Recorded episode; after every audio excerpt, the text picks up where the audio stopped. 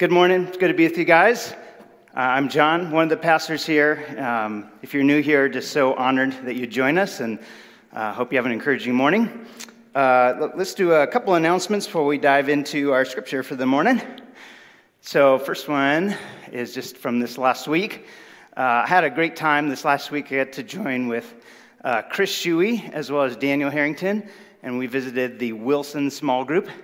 And uh, once in a while, we've been doing these evangelism type trainings, like learning how to share our faith. And uh, we just had a great time with this group. And uh, if you are one of those people who are like, man, I'd like to grow and learn how to share my faith, uh, keep your ears open because we might be doing a class later this spring that you could jump in on before services. So, anyway, that was a fun highlight from this last week. Another announcement for you is two weeks from today, that's a drum roll.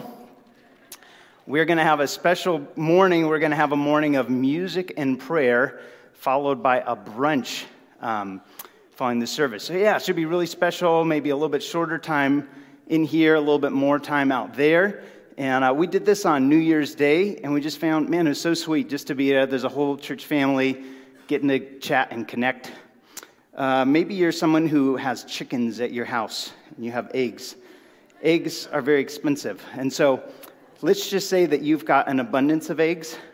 Then maybe you can find Andrew Meyer after our service and say, I've got some eggs for you. It might help us make this dream a reality. So uh, if you could help us with that, that, that should be great. So with that, we are going to get into our sermon. We are in the book of James now.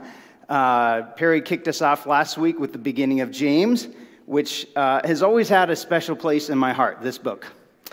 Uh, when I was in high school, I started reading the Bible on my own, trying to um, study it, and this is the first book that I felt like I understood on my own. There's something about it, it's pretty approachable, it's very um, straightforward, it's very applicable.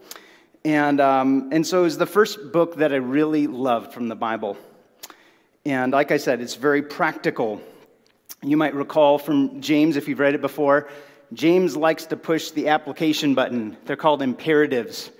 There are 108 verses in the book of James, and 59 times he gives a command, a command saying, Do this. So, more than once every two verses, he's telling you something to do um, on, a, on a wide range of various things in life, things that we can relate to. If you read the book of James, it can feel perhaps like there are a lot of abrupt changes in the subject as he addresses different things we experience in life. And uh, it, it's left Bible scholars kind of scratching their heads a little bit, trying to come up with a unified structure for the whole thing. And it doesn't seem like there's one structure that everyone agrees upon. Um, but the, here's my favorite theory is that James, who is writing to the early church after Jesus had ascended to heaven, he was a leader in Jerusalem, and perhaps he had a, a litany of different sermons that he gave to the, the uh, church there. And then when he wrote this letter, which is to people who lived outside of Jerusalem, uh, this was almost like his cliff notes of like, here's the main point from this sermon. Here's the main point from this sermon. I don't know. It might be the case. That's the one that I like the best so far. Regardless, James leaves us with no room to merely listen. He gives us lots of commands, lots of exhortations, and um, he's not calling us to merely think and ponder on this, but he's calling us to action.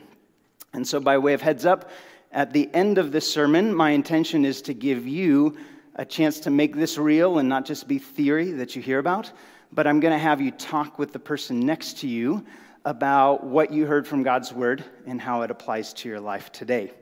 So, let's not just be listeners, but let's be doers of the word this morning. Amen? Amen. All right, you guys are awake. So, uh, today's passage is on the topic of temptation. The topic of temptation. And so, what we're going to do is we're going to discover two commands that James gives us about temptation. And uh, we're going to clarify some confusion along the way, hopefully, by God's grace. So, how about we pray, and then I'm going to have you open up the Bible in front of you, and we'll dig into God's Word. Well, good morning, uh, Father. Um, we love you so much. You are so stunningly good. You are so um, mind blowingly generous to us.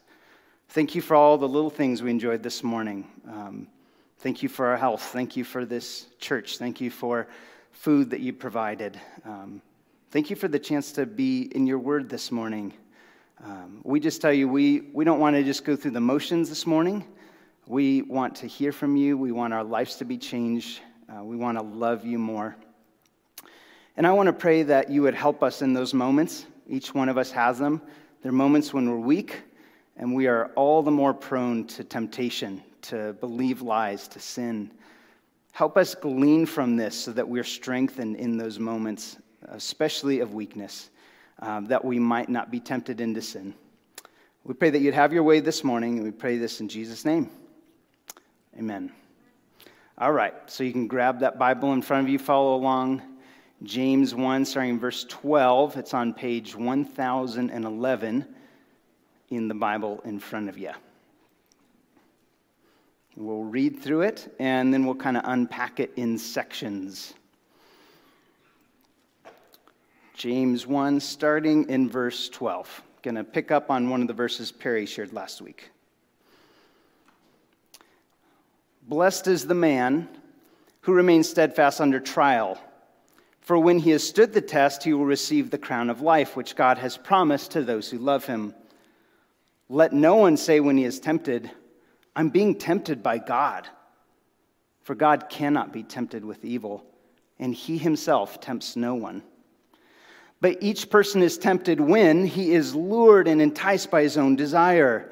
Then desire, when it is conceived, gives birth to sin, and sin, when it is fully grown, gives forth death. Don't be deceived, my dear brothers. Every good gift and every perfect gift is from above, coming down from the Father of lights with whom there is no variation or shadow due to change. Of his own will, he brought us forth by the word of truth, that we should be a kind of first fruits of his creatures.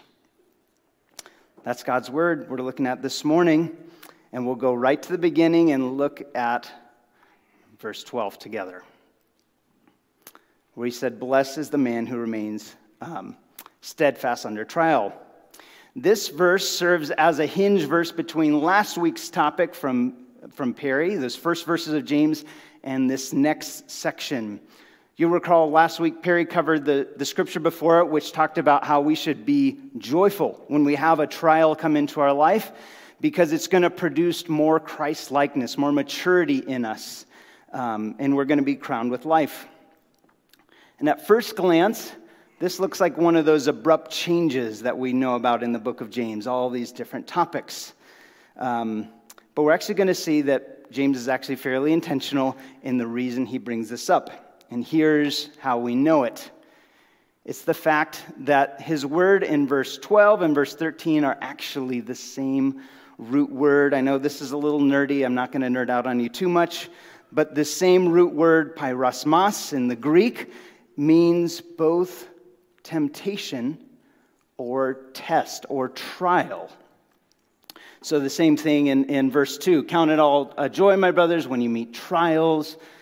Verse 12 Bless the man who remains steadfast under trial. Let no one say when he's tempted. Um, same root word for each of those. So, that's kind of interesting. So, what we're going to see in the upcoming verses is we're going to see these two commands. They're going to help us face temptation. Uh, but along the way, we're going to have to go through a couple theological speed bumps to make sure we understand this passage. So let's move on to verse 13 now that we've looked at 12 and know that this is a, a smooth transition with the same topic of sorts. We'll go to verse 13. Let no one say when he's tempted, I'm being tempted by God, for God cannot be tempted with evil, and he himself tempts no one. There can be a tendency to blame God for the times we give in to temptation. Those weak moments I was praying about earlier when we, we feel extra vulnerable, and maybe you've even heard somebody say something like, after falling into sin, man, God made me do that. Or, man, God just set me up for failure. Like, God was tempting me into this. And James strongly rebukes us from ever thinking or specifically from ever saying this This is one of his two imperatives in the, in the passage. Don't say this. Don't say God tempted me. Don't blame God for your sin. And James gives us two reasons why we shouldn't. The first one is that God can't be tempted with evil. He is not uh, able to be tempted. But secondly, that God himself tempts no one. He's not trying to tempt anyone, and there's no exceptions to this. But these two strong statements from James provide the theological speed bumps that I was foreshadowing earlier, one that readers of the Bible must answer. And this isn't intended just to be an academic exercise, this is intended to help us overcome temptation. So here is our first speed bump God cannot be tempted. Wait a second, but what about Jesus? Aren't there multiple verses that talk about Jesus being tempted in the Bible? Such as this one, for instance, Hebrews 4:15. I think this is in Perry's message as well. For we have a high priest Jesus who in every respect has been tempted as we are yet without sin. It seems like Jesus experienced not only a few temptations, but perhaps temptations in every kind of respect. Or maybe this is the one you thought of uh, the account of Jesus being led into the wilderness, Luke 4. And Jesus, full of the Holy Spirit, this is after his baptism, returned from the Jordan and was led by the Spirit in the wilderness for 40 days, being tempted. That's the same word uh, as before, by the devil. And he ate nothing during those days, and when they were ended, he was hungry. It seems like Jesus was tempted not just on one occasion, but perhaps various times over the span of 40 days. And like I said, this is the exact same word Luke 4, James 1. God cannot be tempted. So that's our theological speed bump number one. I'm going to leave it unresolved and uh, give you another speed bump. Remember, we've learned previously that these are the same word. So I guess we could say, if these are the exact same word, couldn't we ask this question? Does God not test anyone? If those words are interchangeable, He doesn't tempt, He doesn't test. Does God not test anyone? Wait a second, but aren't there examples in the Bible of God testing people? Like, so I'll get to this one in a second. Don't be distracted by it like Abraham, Perry mentioned him last week, it specifically says in Genesis 22 that God was testing Abraham. That word in the Hebrew is the same one taken into the Greek in the New Testament. God tested Abraham by sending his son up the mountain, telling him that he needed to sacrifice him. Or I can think of examples in the Old Testament where God took his people who were rescued and redeemed out of the Exodus and right after they get across the Red Sea and they're, they're free, then they spend their first three days in the wilderness with no water. And then finally they get to a spring and it's not good water. And it specifically says there, that same word, that God was testing them to see what was in their hearts, to see if they would fear him and obey him. Or right after that, they're in the wilderness. Imagine this you're part of a group of two million people, let's say, and you've gone days without water, and now you need food. And God tests them with giving them bread. It's called manna. And He told them that they were only supposed to grab one day at a time, but if they grab more than that, it wouldn't work. And so God was, again, testing their hearts. Or like this one in John 6, very similarly, also in a wilderness, also having to do with food. When there's a large crowd, it says this in John 6 Jesus lifting up his eyes then and seeing that a large crowd was coming toward him, Jesus said to Philip, uh, Where are we to buy bread so that we may, these people may eat? Jesus said this to test Philip, for Jesus knew what he would do. Jesus wasn't trying to brainstorm a solution, he intentionally said this to test Philip's heart. So, our speed bumps are left unanswered. The confusion leaves us questioning God's character. Can God be tempted with evil? Meaning, is God actually not good if he can be tempted with evil? Or does God give us tests? Does he give us cruel tests? Tests that are uh, meaning he can't be trusted if he's, if he's mean in that way. And so the next verse helps us with our speed bumps. It reveals James' definition for temptation. verse 14 and 15. I'll get to the image in a second. Uh, but each person is tempted when he is lured and enticed by his own desire. Then desire, when it has conceived, gives birth to sin, and sin, when it's fully grown, brings forth death.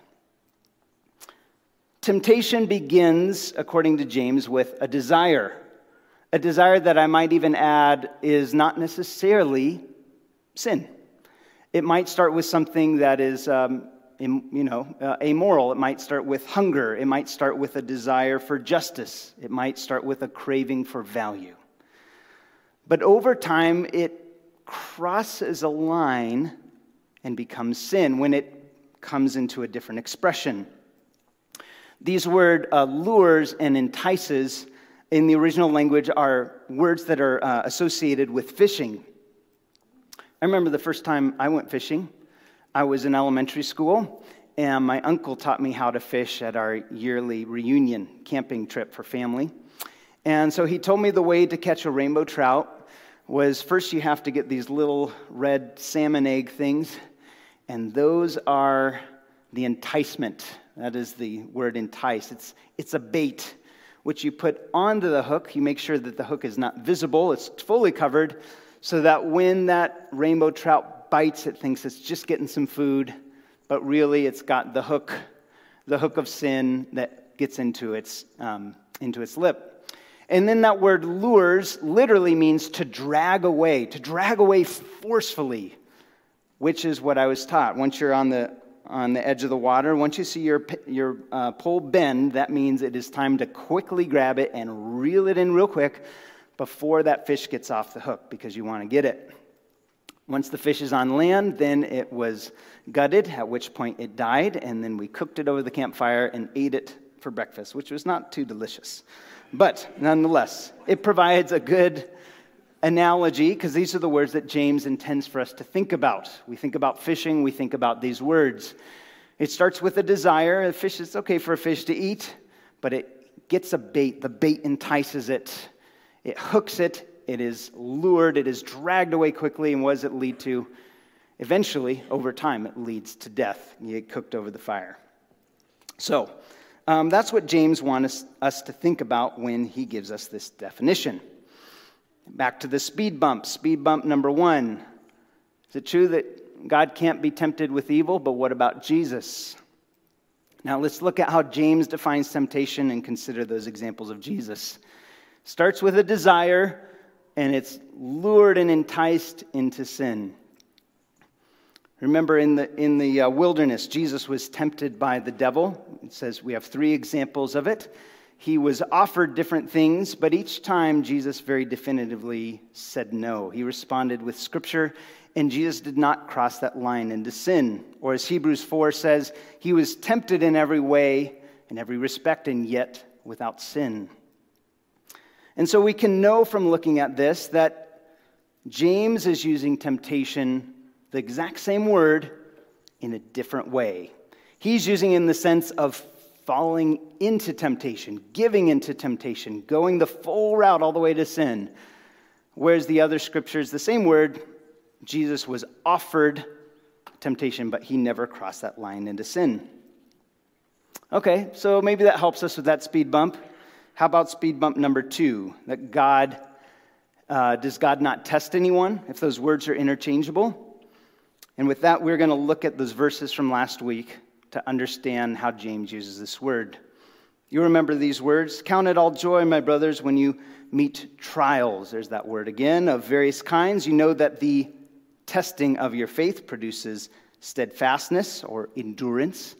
Uh, and let steadfastness have its full effect that you may be perfect and complete, meaning mature, you become like Christ, um, lacking in nothing. And then the next verse Blessed is the man who remains steadfast under trial, for when he has stood the test, he will receive the crown of life which God has promised to those who love him. So here's another visual. Today is a high visual kind of sermon.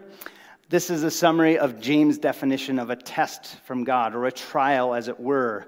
It's a test of faith, which, with enough endurance, enough steadfastness, leads to completeness, leads to maturity. Or that last verse says, you get life, which I think means now and forever. But we also know that's a test of our love, because he, he, says those to those whom he has, um, to those who love him. He's promised life to those who love him. So every test, every trial from God is a test of our faith. It's a test of our love for God. And if we endure in it, trusting him, believing him, loving him, we'll become more like Christ and we'll experience life. So let's look at these side by side and ask these questions. Does God not tempt? Absolutely not. James says it very definitively God does not tempt, but we also can look at the progression. Is God walking us down this route of the black? Is he luring us and enticing us to sin? Is God leading us toward death? Most definitely not. How about the second question Does God not test? Well, actually, he does. He absolutely tests. We've got all the biblical evidence, but then look at this progression. The intent of a test is to grow our faith and our love, and it's to crown us with life. It's the exact opposite. Look where it leads. It leads to death, like that fish on the seashore, or it leads to life. And so I know that was a little bit of an exercise. Maybe it was interesting, maybe it was boring, but I think it was essential for us to cover that because that's the essence of what happens when we get tempted. We start believing lies about God, lies about ourselves and that's what leads us into sin. And so I think it was important to go through that. Now, here's, here's my conclusion based on these words. James was purposeful in using the exact same word. Why did he do that? Why did he make it confusing for us? James is using some wordplay. He's intentionally doing this. He wants to get our attention. He wants to provide nuance here. And I also believe, as I've studied this, that at every test that we face, from God, which is intended for good, there is also an inward temptation leading us perhaps to believe lies and lead to sin and lead to death. You could say every trial has the opportunity to grow us, or if we take it the wrong way, has the chance to derail us. And so, because I believe this is worthwhile and I want to help us apply this, uh, I'm going to show a video. I'm not usually a video guy in sermons, but because I feel like um, this resource from the Bible Project captures this well so well, both theologically and visually. So I'm gonna, you guys can cue up that video for um, this video, which contrasts a test or a trial with temptation and places it in the whole biblical storyline in a way that I think will be very helpful. So go ahead and cue that up when it's ready. The story of the Bible begins with God creating a beautiful world Did you like it? the story of the Bible begins with God creating a beautiful world and sharing it with all of his creatures. And he appoints Adam and Eve to rule it on his behalf. And God gives them access to his wisdom and life, but then tells them that there's one tree they can't eat from because it will lead to death. So they have a choice about how to rule with God. This kind of feels like a test. Well, that's because it is a test. But isn't that kind of cruel for God to test them? Well, not all tests are bad. Let's say there's a king who chooses you to fulfill a royal task because he wants to know if you are trustworthy. Well, I guess that's a test, but really it's an opportunity to do something important and noble. Right. But then let's say there's a rebel who hates the king and you. And he tries to convince you that you would be better off not doing what the king asks. Well, the rebel is setting a trap. Right. So a test could be an opportunity or a trap. And the difference is whether the one testing you has your best interests in mind. I see. And both types of tests appear in the beginning of the Bible. God tells them to eat of the tree of life and not the forbidden tree. Yeah, this is God's test of loyalty. God wants to rule the world with humans as his partners, which means they will need to trust his wisdom over their own. But then a rebel comes and tests them to eat of that other tree. Right, the rebel seizes this opportunity and twists it so he can lead the humans into exile and ultimately death. He turns the test into a trap. But after the humans fail, God promises that one day a human will come who will pass the test and defeat the snake. And as the story moves on, God gives a couple named Abraham and Sarah an opportunity to trust him by leaving their family behind to go to a new land where God will use them to restore his blessing to all people. So this is a test. And at first, things go well. But Abraham quickly fails. He lies to protect himself, and then he and Sarah scheme to get a son their own way by abusing one of their servants. Definitely not passing the test. But God doesn't give up on Abraham. He gives him one final opportunity, a test to prove his loyalty. God asks Abraham to go up onto a hill and offer his son as a sacrifice. I can't imagine a more intense test. And Abraham does it. But in the last moment, God stops him and provides a substitute animal in the place of his son. God then says he will fulfill his promise through Abraham's family because he passed this test. So Abraham passed this test, but he hasn't proven to be a fully trustworthy partner. We're still waiting for someone who can pass the ultimate test. Yeah, and as the family of Abraham grows and becomes a nation, God continues to test them. Like when the Israelites wander in the wilderness for 40 years. They have lots of opportunities to trust in God, to provide water or daily bread. But they instead blame God and even say that He trapped them in the desert to kill them. And so the rest of Israel's story in the Hebrew scriptures is pretty much the same. The Israelites don't trust in God and His promise, they're not loyal, and eventually the whole nation fails. So humans have an amazing opportunity to partner with God, but no one is really qualified. And so all of this brings us forward to Jesus. There's a story where Jesus goes into the wilderness for 40 days and 40 nights without food or water. Ah, yes, the wilderness. And there, he meets a sinister creature who tries to trap him. But Jesus trusts in God's wisdom. And he passes the test. Then later, there's a story about Jesus going to pray with some friends, and God commissions him to go up to Jerusalem and to give up his life. And so he goes. And on the night of his arrest, Jesus took his friends and went to a garden. And he told them to pray because tonight, he said, is the great test. And he prayed to God, please let this test pass from me, but not my desire, rather, may your desire be done. In this garden, Jesus shows us what passing the test looks like. He trusted in God's wisdom, he loved others more than himself, and he confronted evil with good. Even though it cost him his life. Right. Jesus offered his own life as a sacrifice to cover for all of the failed tests of his people Israel and of all humanity. Jesus passed the ultimate test on behalf of us all. This is amazing. But that doesn't mean everything is gonna be great in our lives. I mean, let's be honest, we're gonna face our own tests every day. Right. Jesus said every generation of his followers would have their own tests that will force them to trust God in radical new ways. And these tests can be difficult and often painful. But remember, a test from a good God is an opportunity. This is why James, a leader in the early Jesus movement, said that we should be grateful when we face tests and trials because they offer us a gift. It's an opportunity to surrender to God's wisdom and to become more like Jesus, the one who loved us and who passed the test on our behalf.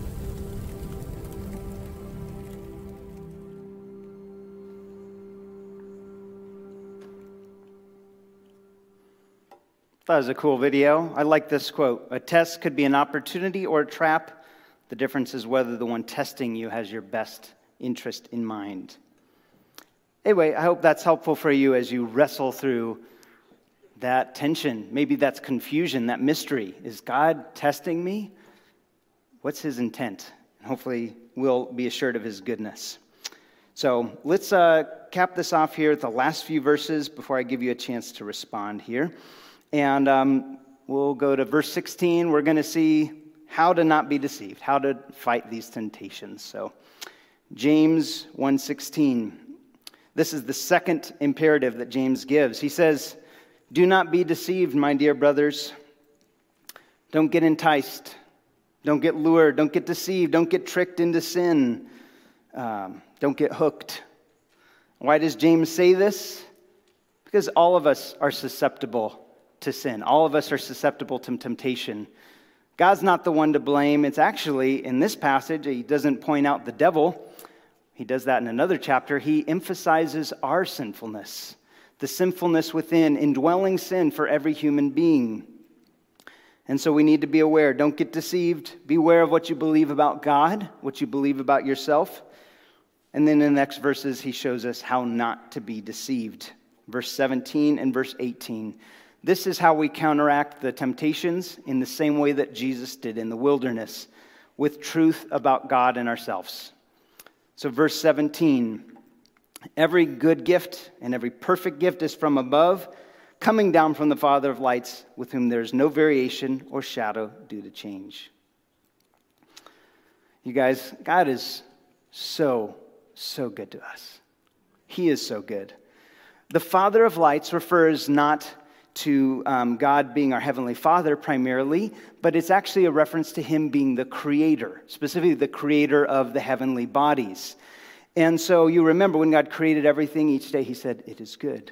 It is good. It's good. It's very good. So it's a reminder of our good Creator who gives us good gifts. And God is not only good, He is so incredibly generous to each one of us.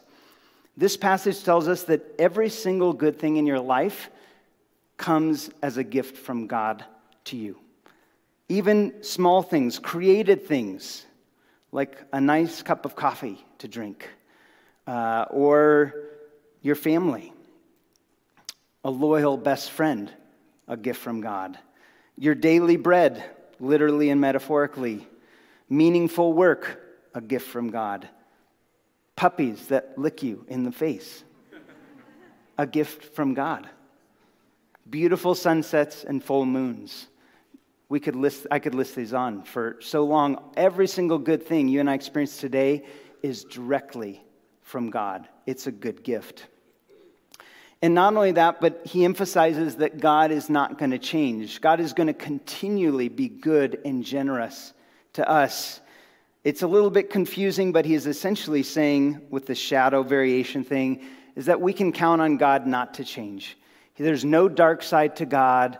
He is going to faithfully and ongoingly be good and generous, stunningly good, surprisingly generous, um, and trustworthy. And so, our flesh wants to tell us, God's not so good. We need to blame it on God. But the truth is, God is far more good and far more generous to us than we realize.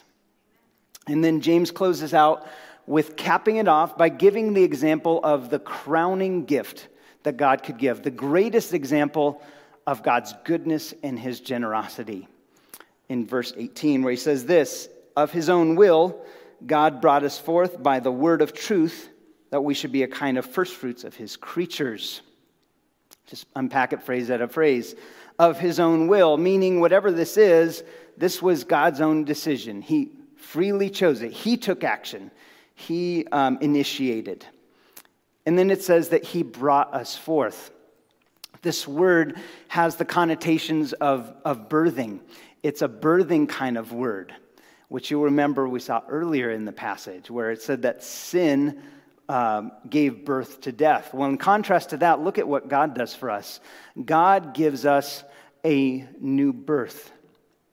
The greatest gift, it is the, the chance to be regenerated, that instead of being dead inside, both now and forever, it's the chance to be made new, to be filled with God's Spirit, to have new power, to have new motivations, to be able to live the life that God's called us to live. And then you see that phrase, the word of truth. This shows up four other times in the New Testament, and every single time it shows up, it refers to the gospel, the good news of Jesus Christ. I'll give you one example. It's kind of small, Ephesians 1:13. When you heard the word of truth, comma, the gospel of your salvation, comma, meaning the word of truth is the gospel of salvation. It's that good news of what Jesus offers us through his substitutionary death, his resurrection, and all that that entails, far more than merely that. And so the good news that we have is this profoundest, most crowning of all gifts is the opportunity to have a new birth. Not just individually, but together. You'll notice that he uses the words we. So we're saved not only individually into being made new, but we get to be part of this new community, this new organism, this new bride that we're a part of. And so, brothers and sisters, this is good news. Each of us has evil. This week, we know the evils of our hearts. We know that tendency to cross the line from desire into sin. And yet, Jesus offers us the chance for all the times we failed, we sin, we deserve death.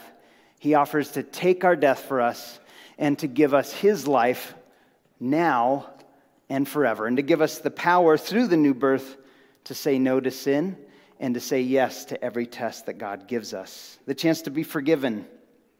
And so, if you've never made that decision, I ask, why not? Why not today? Why not receive this? You don't have to master your temptations first and prove that you don't sin to God. He only takes people that are messy and broken.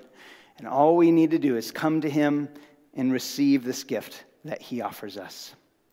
And finally, a last phrase there, I'll just hit on briefly. He says that we should be a kind of first fruits of His creatures. This is agricultural language, and so when you'd have a first fruit, it was the first part of the crop that came out, but there was more. There's more that's yet to come from the harvest. And so, James, just in a very quick way, is hinting for us that the goodness of God, there's still more yet to discover. It says in Romans 8 that we are um, being made new, that the whole creation is in birthing pains, waiting for the revealing of the sons of God. Jesus said that he's making all things new. There is a hope we have of the renewal of all of creation, and that our experience of a new birth is just the beginning of seeing God's goodness and his generosity that we'll see in greater and greater degree in the future. So, with that, how about we do a quick review and I want to give you a little chance to respond to it. So, uh, today we've talked about temptations, trials, and temptations. We tried to show the way that they're the same, but also, very importantly, the way that they're distinct. We saw that God, though He tests us, God never tempts us. We can't blame Him for our sin. We're the ones that are to blame. And God is stunningly good, stunningly generous. And the crowning gift is that new birth that He offers us. And so, with that, our applications are very simple. It's from James. He gives us two things. Remember what he said? He said, Don't say that God tempts me. No, let's not say that. Don't blame God when we sin. And the other thing he told us is don't be deceived. Don't get tricked. Don't take the bait. Don't get hooked. Rather, believe the truth about who God is. And so I mentioned earlier that I want to give you a chance to respond. I didn't want to just tickle your um, mental faculties. I wanted this to lead into action. So here's the question that I want you to be able to discuss with somebody next to you What's a trial or a test that you're currently facing? And can you, can you figure out what's the temptation that's being offered you at the same time? The thing that's trying to keep you not from walking in the test and not growing. And if you have enough time, speak truth to each other, show grace, pray for each other. But you probably won't have that much time. I'm just getting you started on this. It can uh, happen more after the service. So, how about we do this? I'll give you a few minutes to do that. The band's going to lead us in before the throne at the end, um, and then we'll end with prayer. So go ahead, find somebody next to you. Don't, don't end up by yourself, even if you have to cross the aisle. Find somebody to chat with uh, in this regard. Let's pray. God, we bless you. You alone are good. You're amazingly good. We are weak. We're sinful apart from you. We need you this week. Help us in those moments to believe the truth, to walk in the trial, to pass the test, not to give in to temptation. Don't let us get duped. Don't let us get tricked. We want to see you as good, amazing God. Thank you for your word. We praise you. We pray this in Jesus' name. Amen.